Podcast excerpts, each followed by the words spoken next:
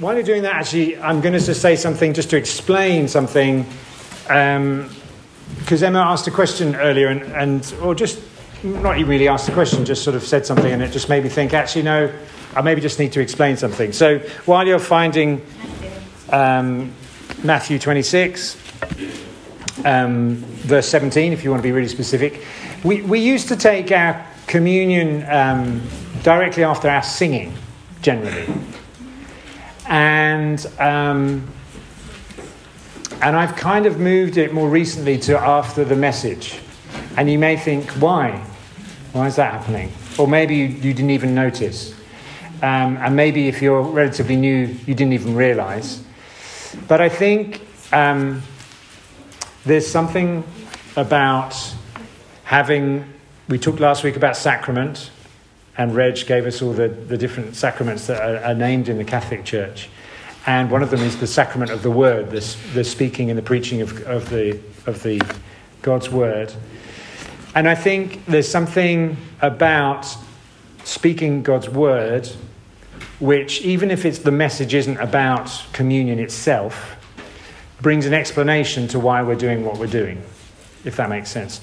Otherwise, if we do it the other way around, not that we don't know what we're doing, but it can be just something that is just hasn't been explained yet. So every time we, we hear the word of God, it's something that actually then gives meaning and, and, and so explanation and, and meaning to what we're doing as we break bread together, if that makes it, that may not make sense, but that's just the, the, the reason why. so I thought I wanted to explain that um, so that we think, okay, maybe there's a purpose to that. Um, take it or leave it. But I think you'll find in actually most traditional churches that's the order of things as well. And sometimes it's a good idea to not necessarily throw the baby out with the bathwater. so, anyway, um, I'm going to be talking today about communion again, and I'm going to be talking about preparation. Preparation for communion, taking communion. Wonder, could I just have my glass of water there, please? Thank you. It's just hiding behind the piano, or underneath the piano. Um, you've probably, if you have been uh, uh, the cooker of a meal, a big meal, maybe even you think this every time we have feast together, or if you make a Sunday roast, um, if you're the one who's done that, how, how long does it take to generally to put together a Sunday roast? Anyone want to give me a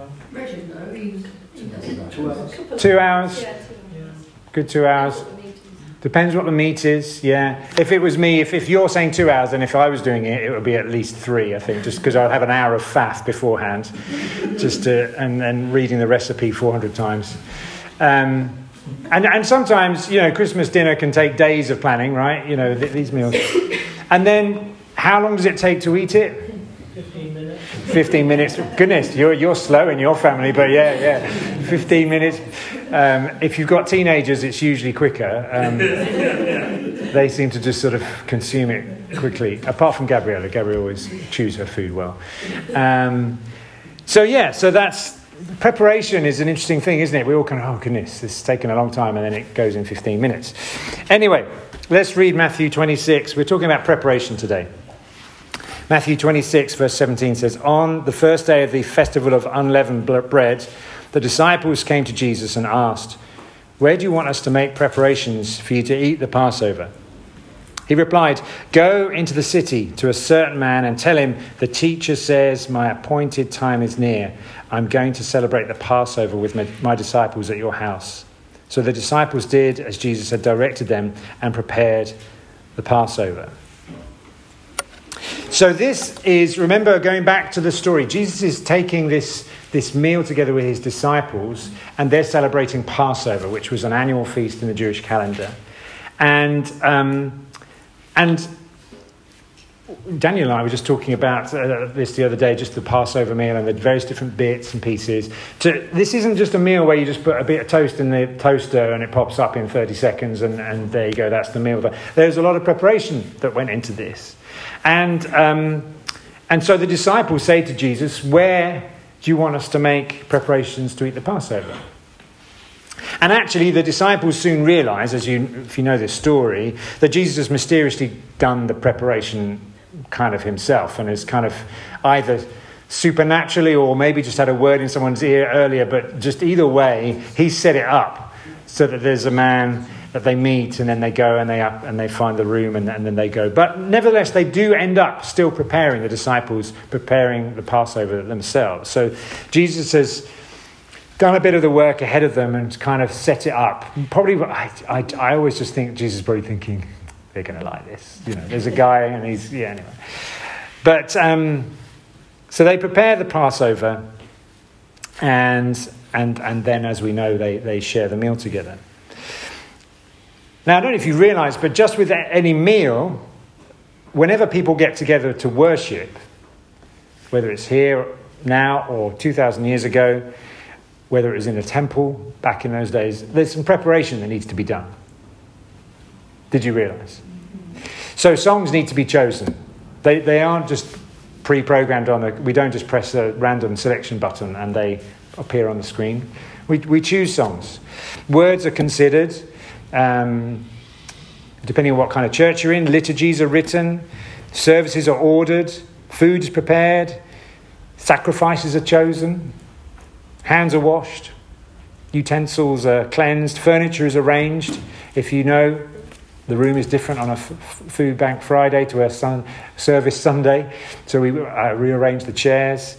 Um, rooms are made ready. Hearts, hearts are, and minds hopefully are focused. Prayers are hopefully prayed. Hopefully, the Spirit is sought.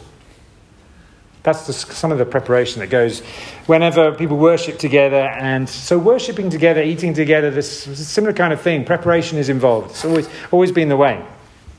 But we live in a culture, do we not? And I found myself doing this uh, this morning because I was in a rush. I literally, was like the toaster is too slow.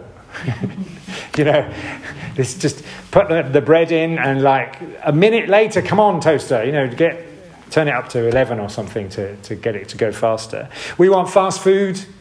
We want ready meals. Just add water kind of mentality. Microwave it for two minutes. Two minutes is too long. You know, it's just taking too long. And so we try and, in fact, actually, the modern world, what does it do? It tries to reduce our preparation time, doesn't it? Yeah, so we can just get it from Tesco's in a packet, put it in the microwave, two minutes later, we have food, we're, ha- we're happy. We've kind come to sort of think that preparation time is almost like dead time, waste, a waste of time. And that's how we are with food. Maybe the same could be said about our worship. Maybe. I, I want to ask question how much time do we, on the whole, give to preparing ourselves to, to, to worship, to sing praise, to encourage one another, to hear from God, to minister in the Spirit, um, to eat the Lord's Supper together. Um, how much time do we do that? I don't know. I'll leave that question hanging with you.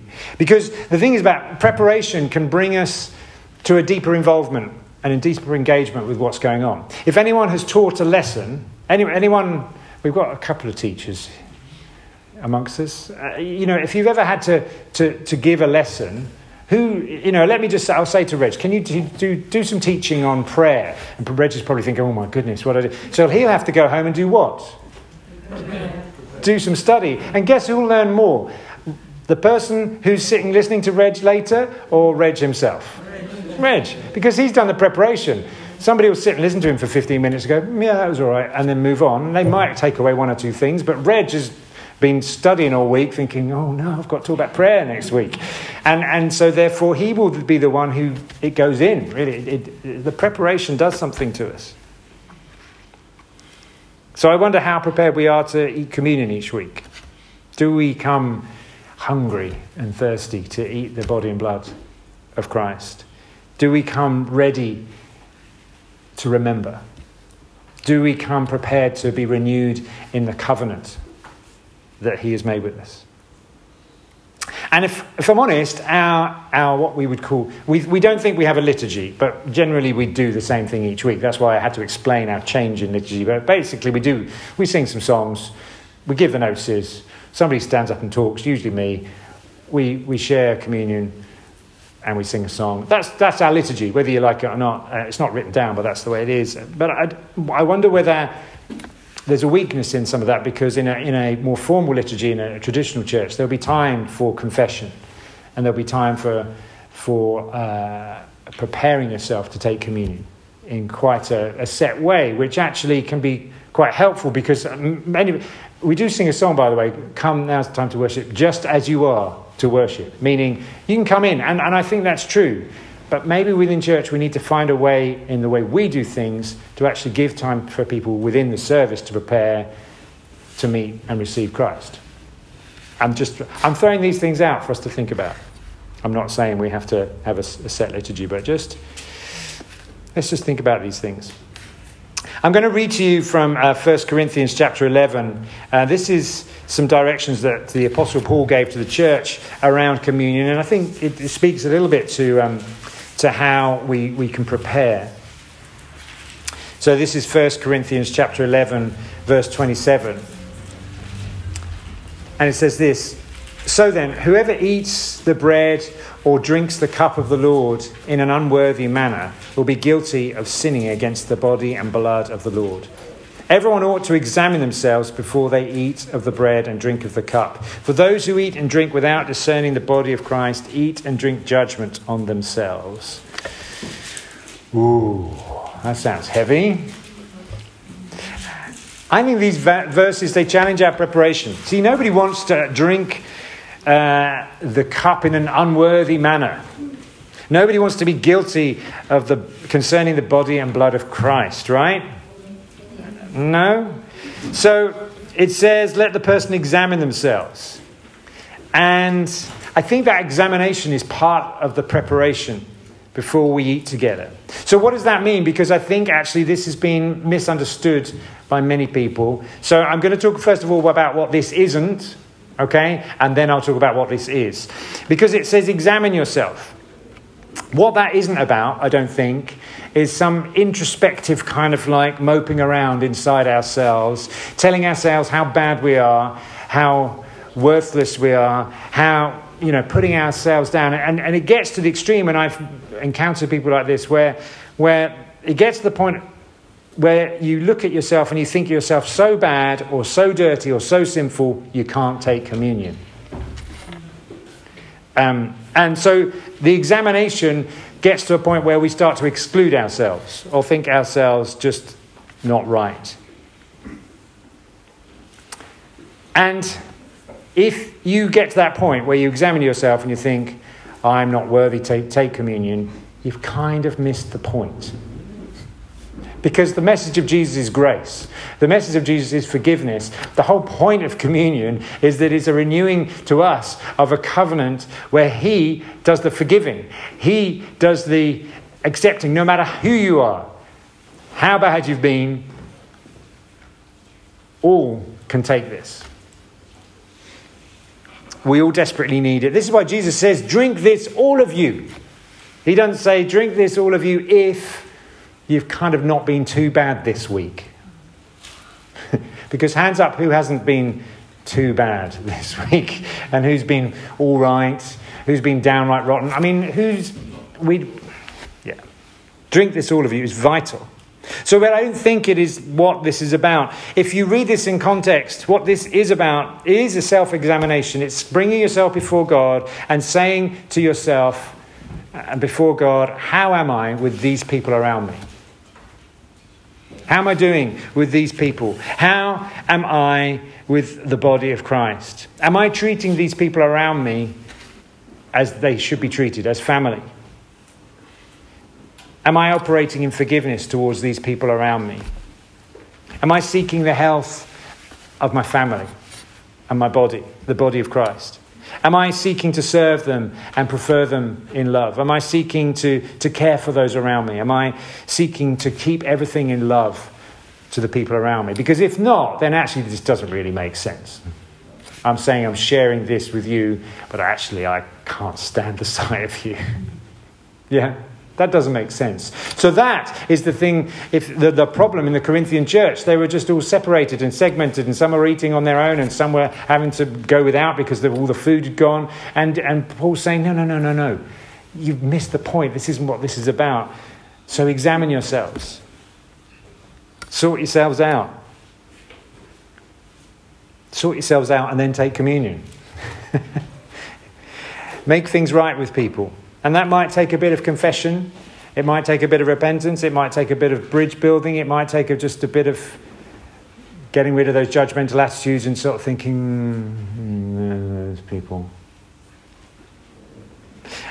And going back to liturgies, no doubt, if any of you come from an Anglican background, no doubt this is why before communion we offer the peace to one another. If you haven't been to an Anglican service, just before communion, people get up, and if they don't know what they're doing, they're a little bit awkward, and they kind of go, Peace be with you and then they're and also with you. And then that's a, it's a very awkward handshake if you, if, if you don't, and, and, and then you move on to somebody else and you say, but if we understand what we're doing, this is a real blessing. Peace be with you.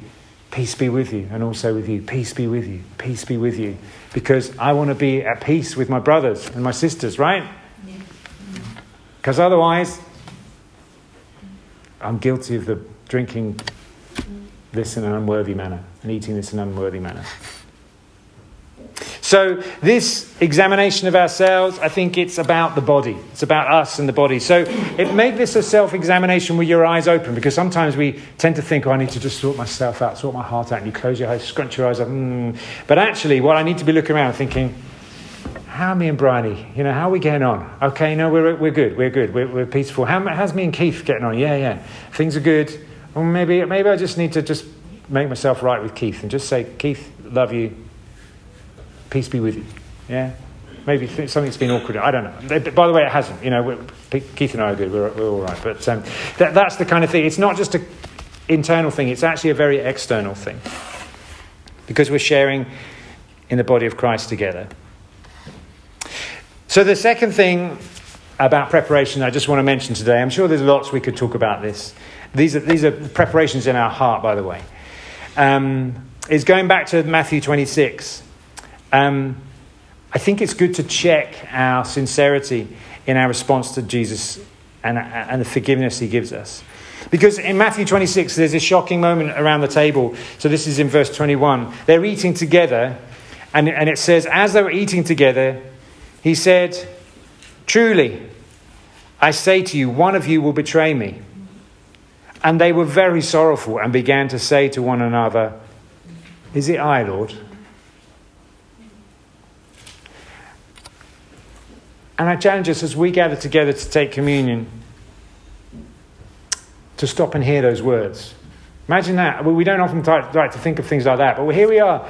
Church, we love one another. We've just said that, you know, everything's, we're just a unified body in Christ and we love one another. We're family. And then Jesus says to us, One of you will betray me. So, how do we respond to that? Now, you might be the kind of person, and I'm that kind of person if I'm honest, we tend to look around the room and think, hmm, I wonder who it is. Yeah. I think it might be Daniel. You know, whatever. You know, uh, um, yeah if that's you and that kind of attitude, go back to step one and start to discern the body, yeah, and start to say peace be with you to everybody around you, you know, because we just need to go back and that bit of preparation needs to be done again, you know, because if I'm looking around the room thinking, hmm, I think it might be John, then I need to just kind of work on my love towards John and my, my judgment towards him and sort of say, because actually this is a sort of, where am I at with this? Where is there unfaithfulness in my heart towards to, to Christ? Um, and uh, let me just come before Jesus and say, okay, humbly, I know I am unfaithful. Surely not I, Lord. Yeah, help me. Help me, Lord. Lord, have mercy on me. Because as we come together to this table, know this that actually Jesus still shared this meal with Judas, the ultimate betrayer. Yeah? And in fact, all the disciples, they ran off as well. Not to the same degree as Judas, but they all scattered pretty quickly. Yet Jesus, knowing that, he still ate the meal with them. He still offered them the covenant. He still extended the love and the grace and the forgiveness to them. So let this sift our hearts and let us take this seriously and, and respond to the grace and love of Jesus. So, let's share this together.